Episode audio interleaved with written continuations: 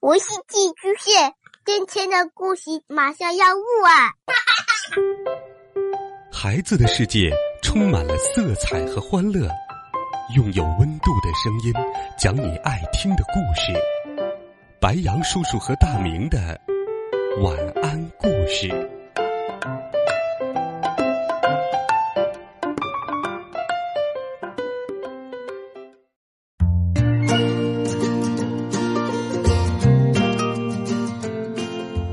小朋友们，晚上好！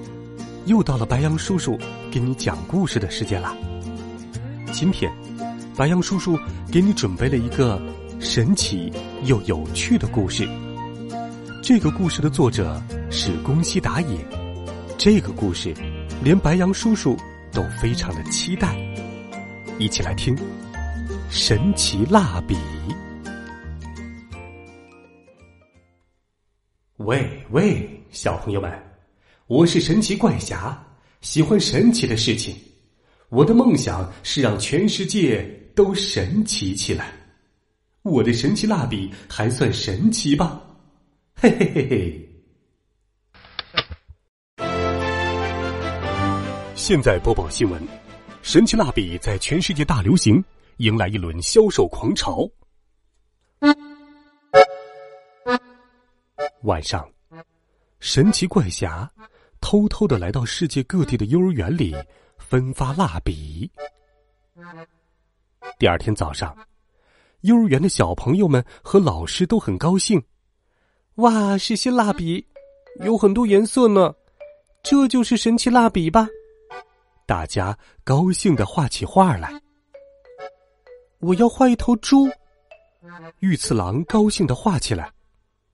鼻子这样画，嘿嘿，这样画，这样画，再涂上色，嗯，大功告成。突然，御次郎的头变成神奇猪头了。好吧，我来画个机器人。新太郎高兴的画起来，画上天线，画上嘴巴，嗯，大功告成。突然。新太郎的头，呜哩呜哩呜哩哇啦，变成神奇机器人了。我要画一只小兔子，小百合也画起来了。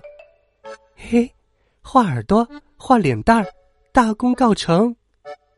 突然，小百合的头，哇，好可爱，变成神奇兔头了。老师也想画画。可是画什么呢？啊，就画个漂亮的公主吧。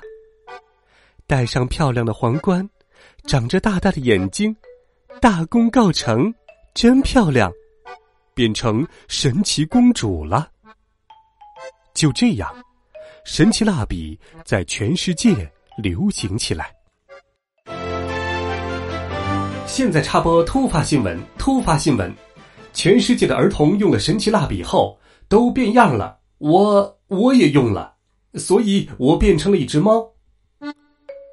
神奇怪侠看到电视新闻后，不行不行，你们都画的太难看了，要像我这样画才行，这样画，这样画。说着，神奇怪侠画了一朵花，当当当当，它变成神奇花朵了。怎么样？怎么样？够可爱吧？神奇怪侠正说着，哇，神奇，好奇怪的脸！可是我们怎么才能变回原来的样子呢？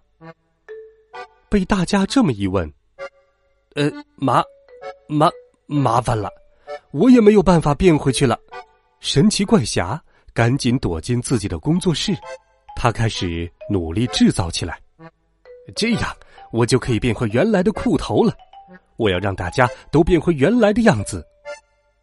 然后，哐当，哐当，哐当，嘎啦，嘎啦，嘎啦，嗯啊嗯啊嗯啊！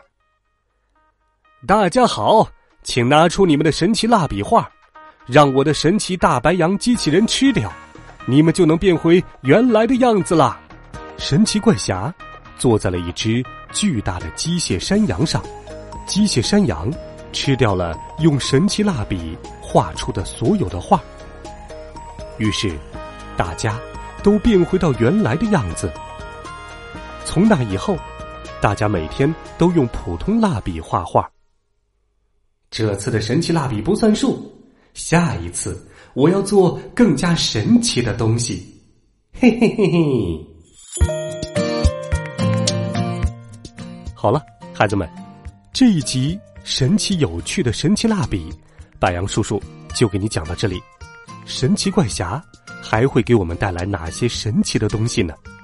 下周，白杨叔叔会继续给你讲一个神奇怪侠的故事。欢迎你给白杨叔叔留言，微信当中搜索“白杨叔叔讲故事”的汉字，点击关注我的公众微信号，每天都有好听的故事等待着你。我们明天见，晚安，好梦。